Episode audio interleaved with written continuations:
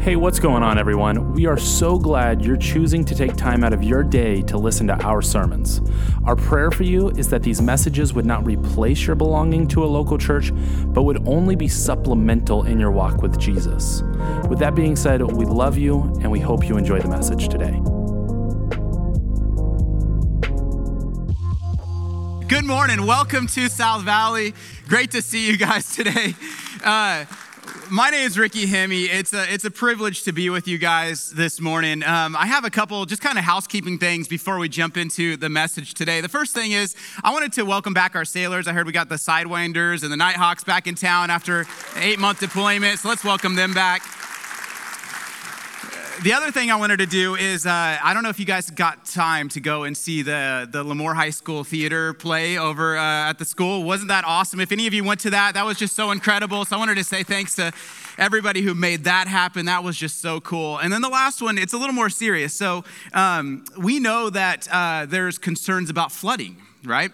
And uh, so we've been trying to think as a church, what will we do if uh, flooding becomes an issue in, in areas like, you know, Riverdale and Laton and Island District and some of those other places. And so one thing we want to do as a church is we want to try to kind of at least be a little bit prepared. And so if you live in any of those at risk areas, um, if you could do us a favor and write on a Connect card right now if you can. They're under your chairs. You'll see one under there. Write on a Connect card. Leave your name, leave your address. We want to at least get a spreadsheet of people in those areas from our church so we could be there to respond if, if you guys need it. And so if, if you're interested and you'd want some, you know, you want to get on our list, we, would like to, we'd like to be able to be prepared to help you out. The other thing, though, is uh, we may need help uh, with um, getting a team together. So I've talked to some guys in the church about maybe getting a team that could respond if people need help bringing things out of their home and getting it to a safe spot. And so if you're interested in being part of that team,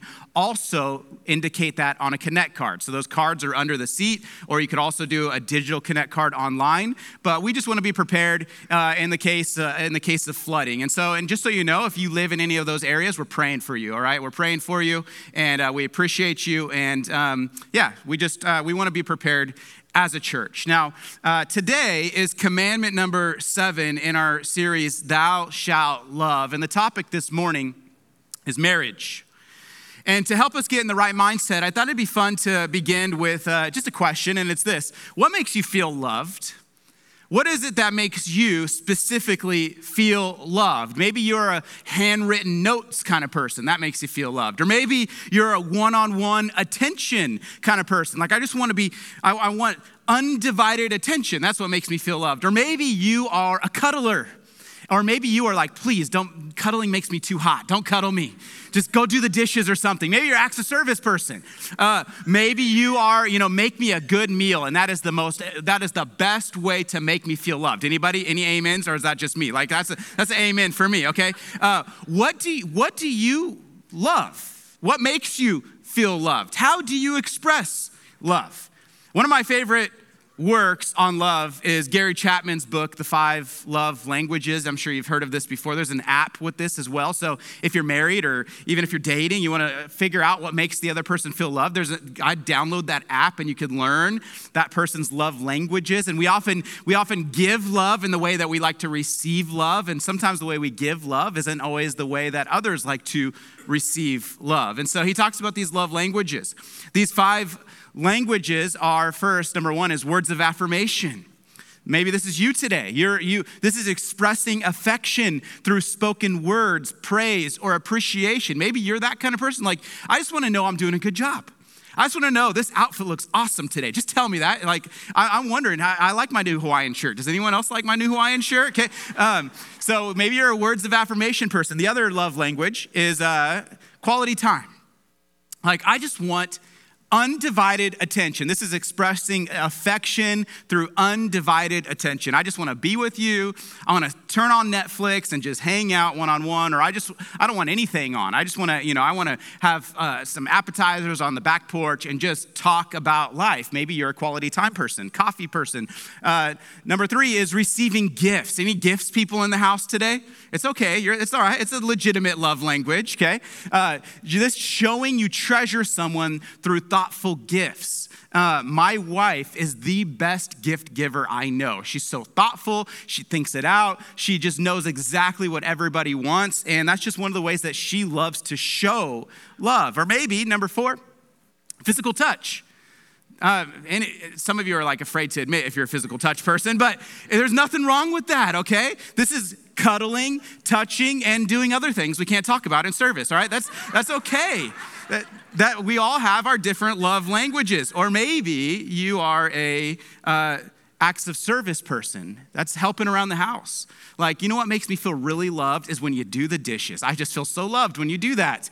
Or maybe, you know, running errands, doing dishes without being asked. And, and uh, the last one, I think we already covered it, that was receiving gifts. We all enjoy each of these expressions of love.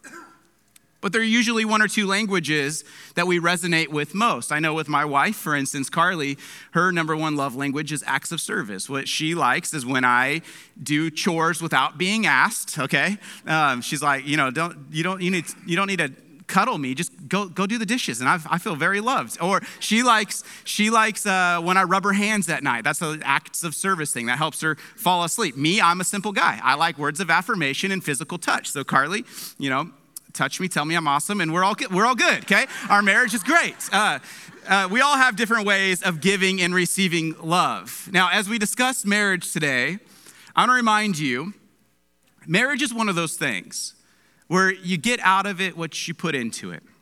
And it doesn't mean that marriage is easy, okay? Marriage is hard. And there are going to be seasons where you're going to do great at marriage, and there are going to be seasons where you struggle with marriage. But commonly, if you're sowing good seeds into your marriage, you're going to reap the rewards of that. And if you neglect your marriage, then it will shrivel up. It's one of those things where if you pour into it, it flourishes. If you neglect it, it shrivels up, and sometimes it even dies. That said, if your marriage is shriveling up today, you need to be reminded that there is always hope for restoration in Jesus Christ. Can I get an amen? Like there is always, I have seen marriage after marriage after marriage turn around when people finally said, I'm gonna be all in with Christ. And once they're all in with Christ, they learn to be all in with their spouse and all in for their family and all in with the right things. And God has taken what looks like a dying vine and He turns it around to make it fruitful and grow and, and to, to make an impact. And so I want you to know today, as we talk about this topic, there is always hope for your marriage. Some of you might have an amazing marriage today, and you've had that marriage for 40 plus years. Some of you might be only a couple years into marriage. You might be like, oh my gosh, this is way harder than I anticipated. That's normal. Marriage takes work. So, what do the Ten Commandments have to say about marriage? Well, this is commandment number seven. Very simple. You shall not commit adultery. This is our topic this morning, so I'm going to pray and we'll jump in. Father God, I want to thank you for the baptism this morning for Margaret. I want to thank you for the baptisms that we have lined up for the next service. And I want to thank you for each person in this room. Lord, there are so many different stories represented in the house today. And some of us, we come from strong families. Some of us, we come from broken families. Some of us, we live in blended families. And God, you can work through all of those situations and all of those circumstances. And, and I pray, Lord, that we would be a people who experience the beauty and the glory and the joy of marriage the way you intend it to be. And when we make a mess of things, I pray that we would find restoration, that we'd find healing, that we'd find repentance and growth and unity again. Bless this service, I pray, in Jesus' name. Amen. First thing we need to point out on the off, just right off the get go, and it's this marriage, as we talk about this topic today, marriage is very sacred. So, marriage, it's not something that humans just invented one day, like, oh my gosh, that sounds really cool, let's get married. Okay, this was, this was God's original idea from the beginning. God made man and woman, and, and he, it, he designed procreation, he designed sex, he designed the covenant relationship of marriage. This was God's idea. He's the one who instituted marriage, he's the one who defines marriage, and he's the one with the, hap- the formula for a happy marriage. And so, if you want a good marriage, strong marriage, start in the Word of God. Start with the Lord Himself, and He will give you the foundation you need to build a strong marriage. With this in mind, though, Hebrews says this marriage should be honored by all. Everybody, believer, unbeliever, everybody should have a high regard for marriage. And the marriage bed is something that needs to be kept pure and undefiled. And so when Jesus talked about marriage, he described it as a forever union between a man and a woman that should never, ever, ever, ever be broken. He quotes Genesis 2 which says that when two independent people come together in marriage, they become one flesh. The Hebrew word he uses here is echad, and it means one, and it's almost always used to describe a compound one. Like, for instance, the fact that God exists as three in one God the Father, the Son, the Holy Spirit. The, the, the Trinity is an expression of this, this oneness. This is what Deuteronomy says Hear, O Israel, the Lord our God, the Lord is Echad, He is one. This means, for those of us who are married, your spouse is not just another person in your life, your spouse is actually a part of you. When you said, I do, when you consummated that marriage with sexual union, you became one flesh with that person. You, you, you, your souls were mingled together in the sight of God and with one another. It, it, it, is a, it is a sacred thing. It is a beautiful thing. It is a mystery, the fact that two can become one. It's just as the, it's a mystery, the fact that, that God exists as Father, Son, and Holy Spirit, and that He is one God. Marriage is mysterious in this way. And so, Jesus, when He talks about marriage, is what He says. He quotes Genesis, reaffirms the marriage pattern, the marriage design in Genesis chapter 2. And then he adds a couple words to it. He says, He who created them from the beginning made them male and female. And he said, Therefore, a man shall leave his father and his mother. So that means one day we grow up, we get a job, we get out of our parents' house, some of you want to cheer right now, like, yes, I want my, I want my college student to know this. Okay, we get we get a job, we, we move out, we, we become independent, we find a spouse, and the two become one flesh. There's a covenant that's made. So, Jesus says, there are no longer two, but one flesh. What therefore God has joined together, let not man separate. Which leads to point number two, and it's this marriage in the Bible is covenant and consummation. That's marriage in the Bible. Covenant and consummation. Covenant uh, is the idea that we've been designed by God to promise fidelity to one person. This is the marriage statement here at South Valley. And so if you go through membership class, you'll actually hear about this too. If you haven't signed up for membership, if you're not a member, I'd encourage you take that step, become a member of South Valley, help us in our mission of reaching this community and beyond. But one of the things that we talk about in membership is marriage. And here's our statement as a church on marriage. Marriage is a sacred bond between a man and a woman instituted by and publicly entered into before God. It's a covenant relationship. I said that it's covenant in consummation. It's a covenant relationship whereby God joins one man and one woman together as one flesh, consummated in sexual union and ensuing in a permanently mutually supportive partnership. That's marriage. Now, as I talk about this today, although marriage is a wonderful gift for the Lord, I also want to keep in mind of the fact that so is singleness, okay? So when we talk about marriage, I don't want singles to feel like, oh my gosh, no one cares about me. Like I'm, I'm treated other than because I'm single. No, singleness is a gift from the Lord as well. And so if you're single, embrace your singleness. Use your singleness to the glory of God. Make the most of your singleness. Here at South Valley, we want to po- foster a positive view of singleness. Your singleness matters, your story matters, your season of life matters. You have a special window, according to the New Testament, to do great things for the Lord. to invest in lives, to, to have spiritual children in the Lord. So take advantage of your singleness. Marriage is a gift, singleness is a gift. Marriage, though, is a covenant. It's a covenant relationship whereby God joins one man, one woman together as one flesh. And in marriage, we, we make a covenant to God, we promise to God. He, he, he watches over that union just as he watched over the union of Adam and Eve in the garden. We make a promise to one another. And when we say these vows and we enter into this covenant, we're promising to never put another person before our spouse. When I promised to Carly that I, I would love her and cherish her, I was promising no other woman would come before you.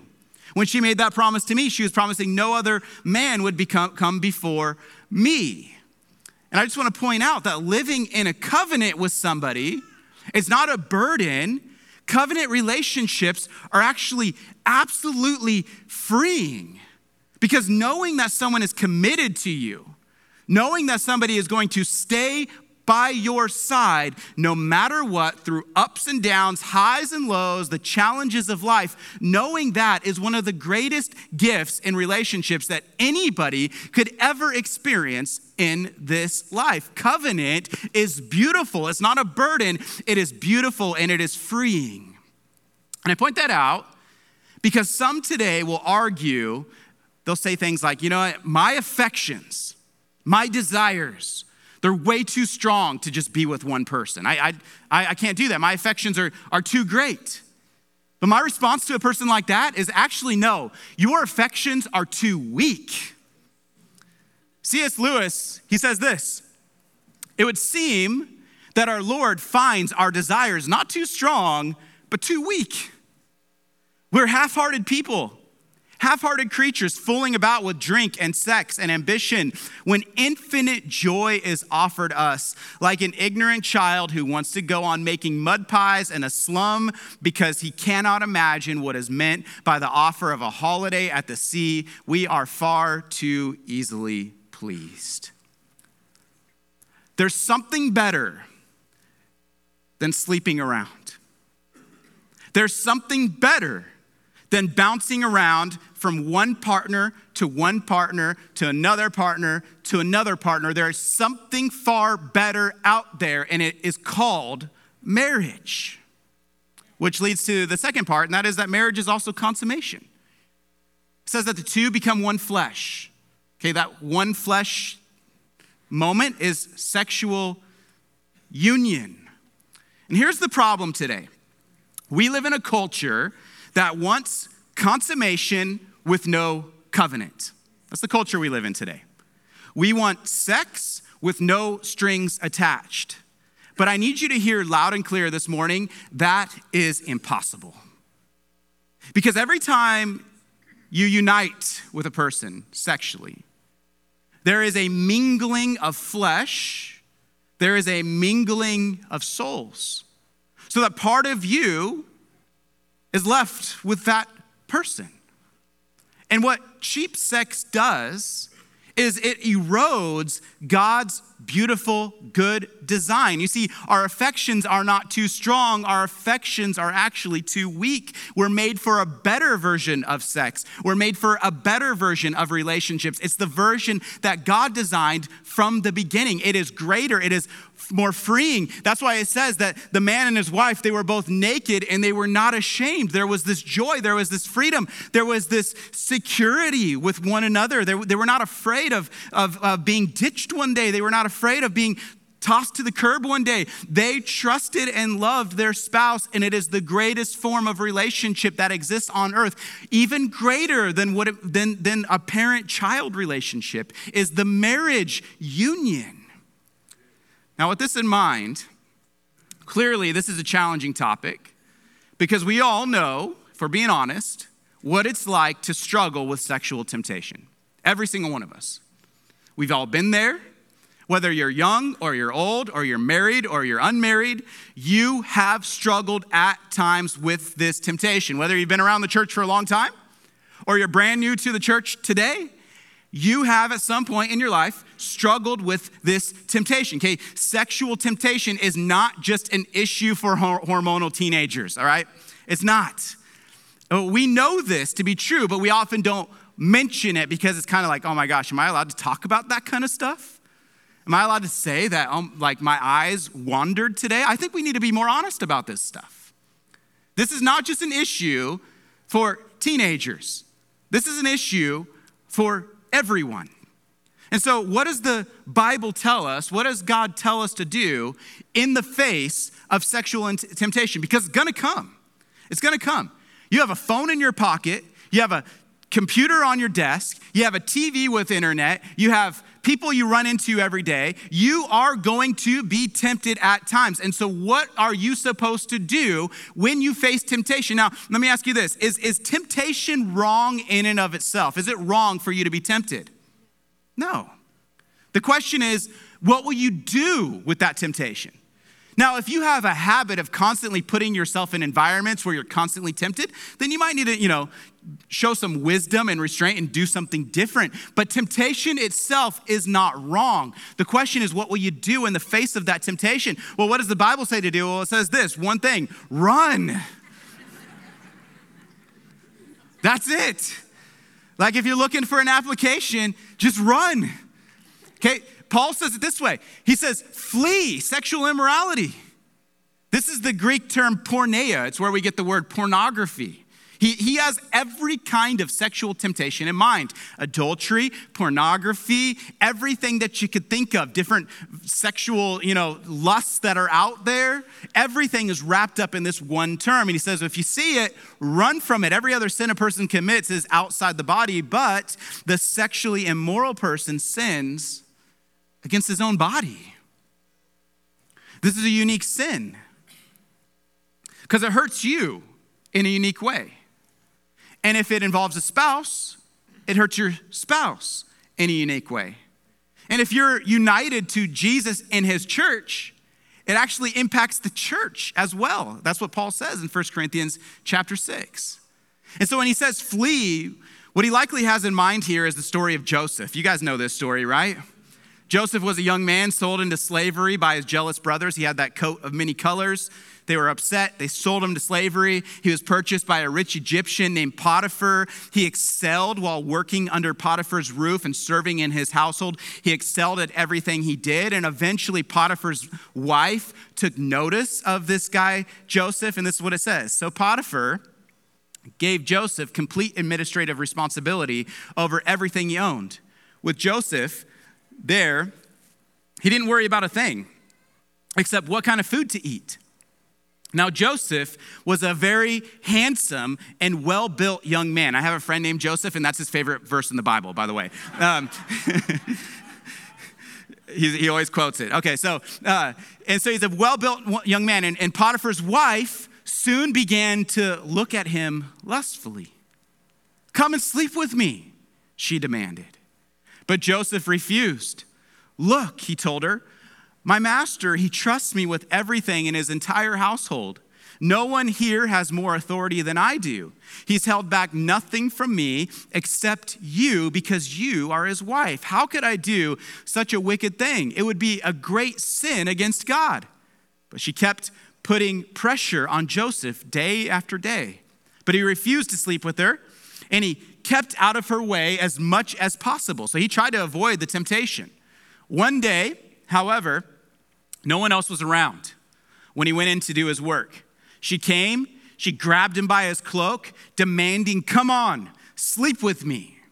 Joseph tore himself away, but he left his cloak in her hand as he ran out from the house. And so, the big takeaway in the Old Testament and the New Testament you face sexual temptation, you run. Even if you're running away butt naked, get out of there, just run. get away.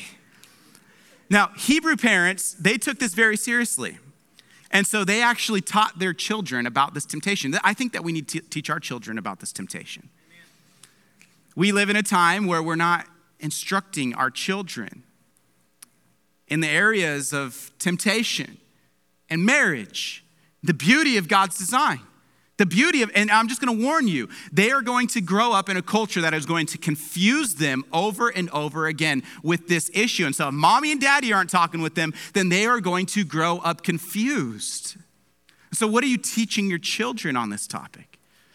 Hebrew parents, they taught their kids. This is Proverbs. He says, My son, be attempted, uh, attentive to my wisdom. Incline your ear to my understanding, that you may keep discretion, and your lips may guard knowledge. For the lips of a forbidden woman drip honey, and her speech is smoother than oil. This dad is saying, Hey, son, I just want you to know sexual sin, sexual immorality is a very real temptation. And you are going to come across a forbidden woman at some point in your life. And when you see this forbidden woman, her lips are going to be enticing like honey. You're going to be attracted. You're going to be drawn in. You're going to smell her sweet fragrance and you're going to want to act. And, and I'm just warning you, son, that it might look in, in, in, enticing, but please do not indulge because, son, it will cost you dearly.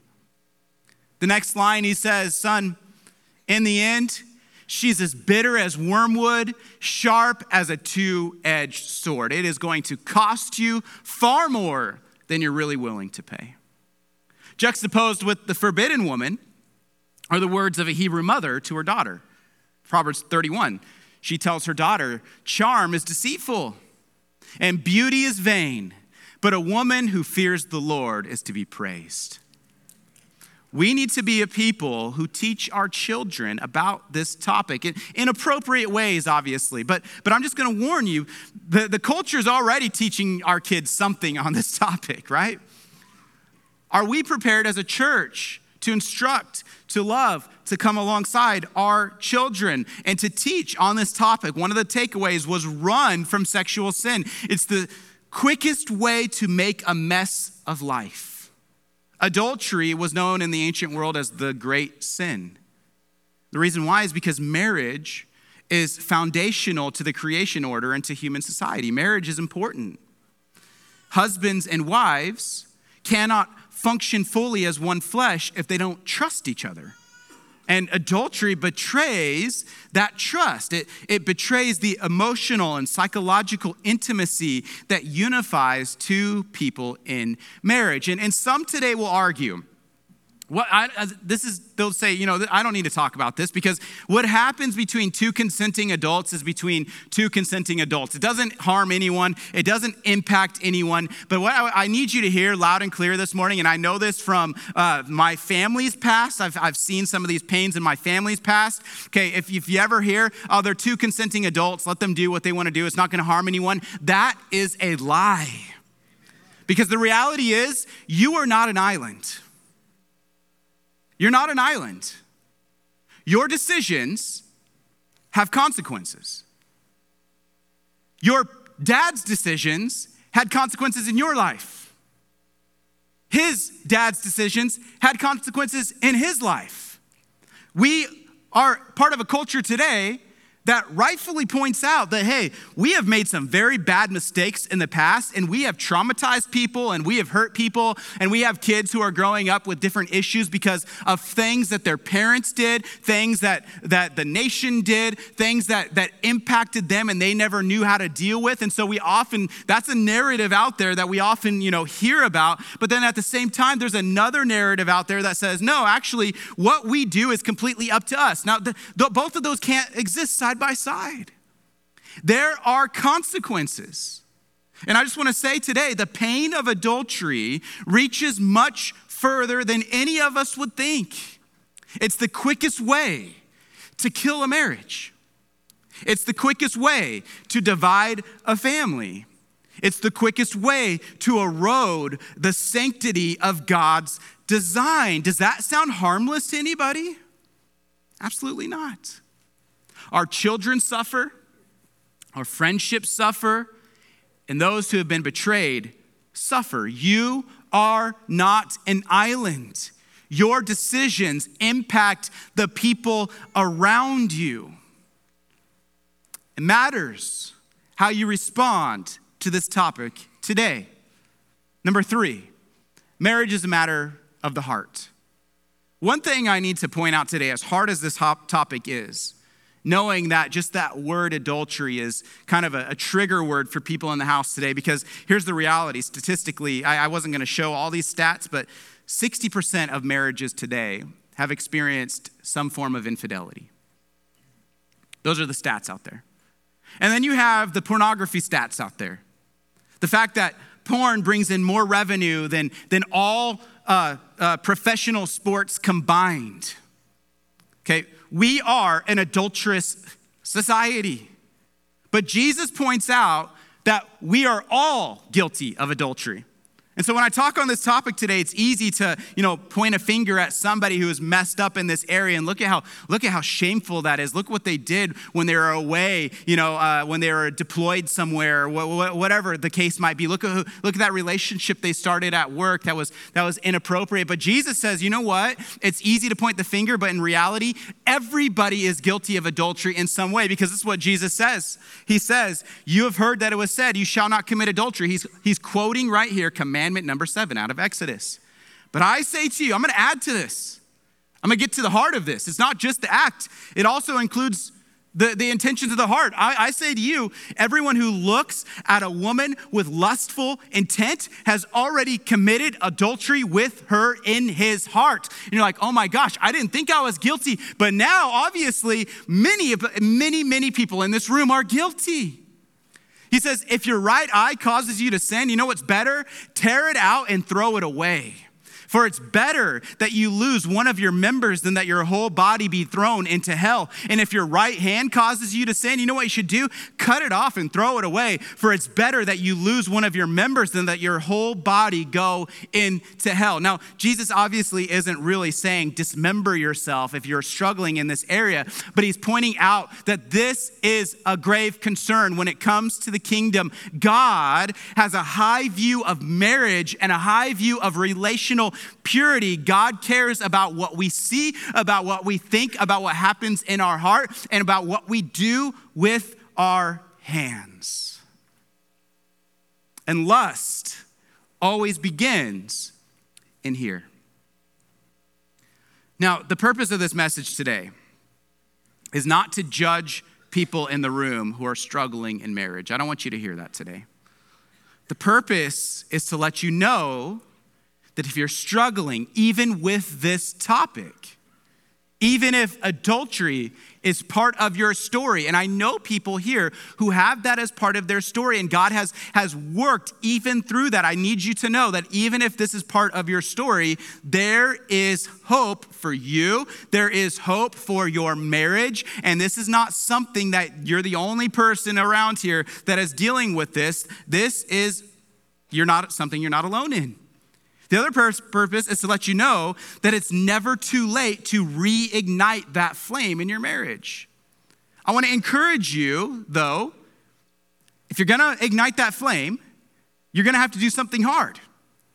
You're going to have to leave behind what is harmful, and you're going to have to run to Jesus Christ. That means recognizing adultery, recognizing lust, recognizing pornography, recognizing any form of sexual perversion or immorality as a sin worthy of judgment from the Lord. You recognize it for what it is. It is terrible in God's sight.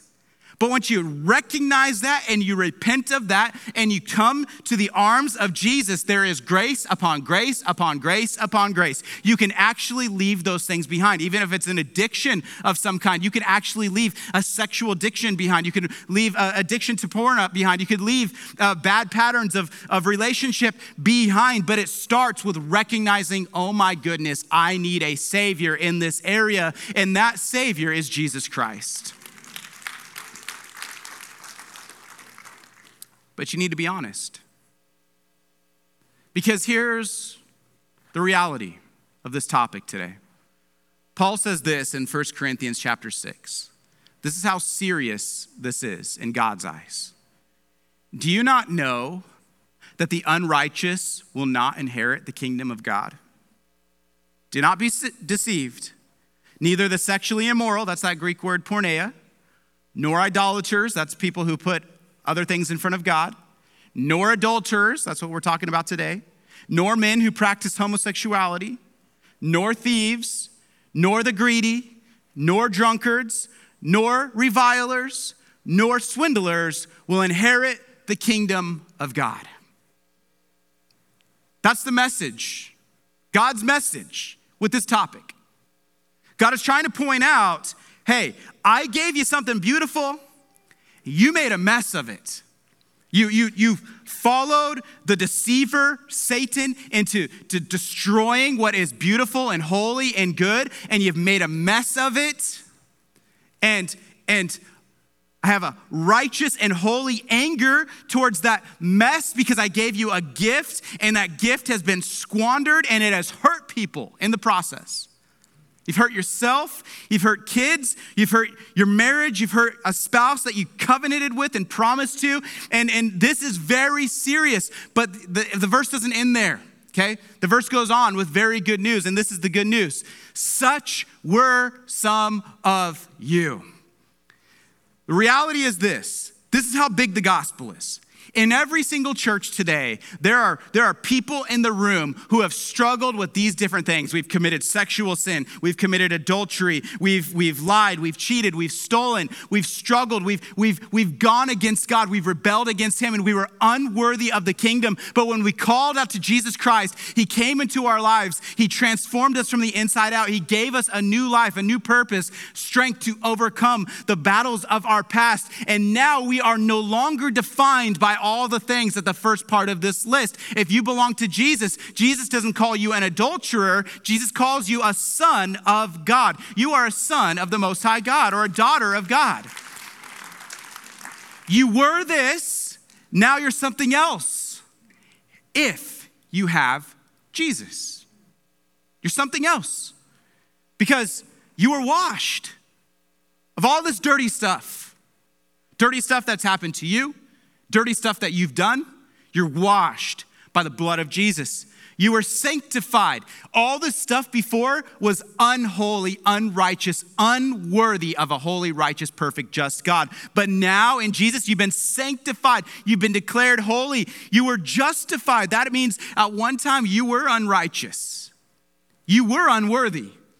But in Jesus Christ, you've been clothed with his righteousness. You've been washed. You're a new creation. And now, when God sees you, he sees someone he has declared as righteous and just and holy in his sight because of faith in the person and work of Jesus. This all happened in the name of the Lord Jesus Christ and by the Spirit of our God. That's why I love every single week when I preach, I always want to bring out the gospel because the gospel is good news for everybody, no matter what you've done and what you've been through. Jesus Christ is good news, and He can change your life if you let Him.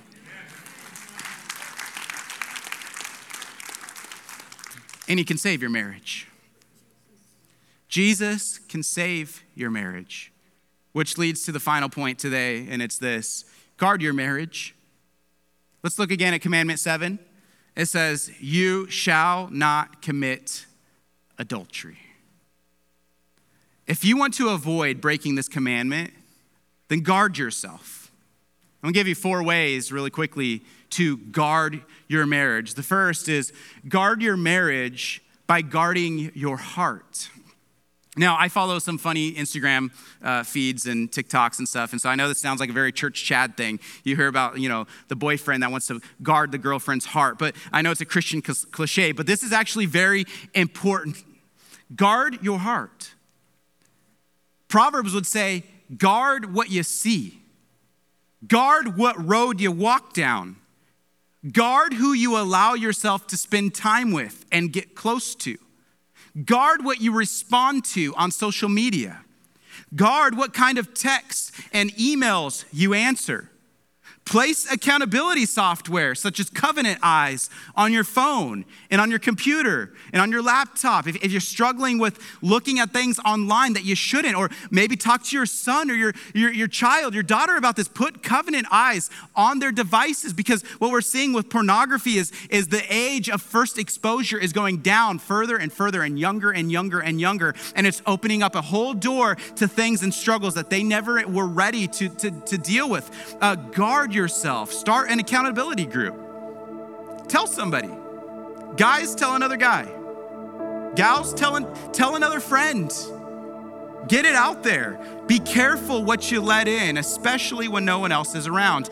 Guard your marriage by guarding your heart. Number two, guard marriage by being transparent. We know that secrets don't work in marriage. Marriage is about oneness. That's why, personally, I'll never perform a wedding for somebody unless they've gone through premarital counseling. I just won't do it because I want to help set that couple up for success and, and, and give them the best shot at marital oneness. And part of marital oneness is getting on the same page and actually having hard talks about hard things and being transparent. Number three, guard marriage by honoring it in your singleness. Singles, you still have a responsibility on this topic. You may not be married today, but 80% of you will be married one day. And so today, it's your job to protect the sanctity of marriage. Today, it's your job to prepare yourself for marriage by becoming the best version of yourself you could possibly be. You know, you don't have to carry loads of baggage into marriage, you don't have to. You can prepare yourself now for a healthy, thriving marriage by making choices now and becoming the best man or woman you could be now in the Lord. Honor marriage now by rejecting the culture's view of marriage and embracing a biblical view of marriage. Build your life not on the shifting sands of culture, but on the solid rock of God's word. Prepare for marriage now. And finally, number four, guard marriage by doing it God's way. Husbands, we're called to love our wives as Christ loved the church. That's a sacrificial love. That's a love that lays one's life down for the, your spouse. We need husbands to step up and to love as Jesus loves. The Bible also says for wives to honor their husbands, to, to love their husbands, to respond well to their husbands. We, we, we, there's so many ways that we can apply God's word in our marriage, but we are neglecting his, his wisdom and his formula for success. Make Jesus the center of your marriage. Make Jesus the center of your family, and you will experience firsthand a greater love, a, a greater desires, greater affections than all of the, the, the cheap sex offers that exist out in culture today. God has something better than what the world offers. Don't believe for one moment that the world gives something better than marriage because what God made in the beginning is the best relationship that exists on the planet. Trust Him and do it His way. Now, right now, what we're going to do we're going to take communion. And communion is about confession. So we're going to do something different today. Chris is going to come up right now and he's going to lead part of a song. And so I'm going to actually just have you stay seated for that because I'm going to come up in a moment and lead us in the emblems. But as he's singing this song, it's about coming to the table. It's about recognizing that God's grace is for everybody, even those who have blown it big time. And you could find hope and healing in his name, thank you, if uh, you confess. I'd encourage you right now, talk with the Lord, confess. And I'd encourage you at some point this week, be open and transparent with a spouse, be open and transparent with a friend, confess, be real be honest because that is where change and healing begin. But to do that, you're gonna have to be bold. You're gonna have to trust that Jesus can really save you, that Jesus can really heal you, that Jesus can really turn your life around. You have to trust in his broken body and his shed blood in your place for your sin. Reflect on that. Stay seated during part of this song. Pray, listen to the words, and then I'll come back up and lead us as a family.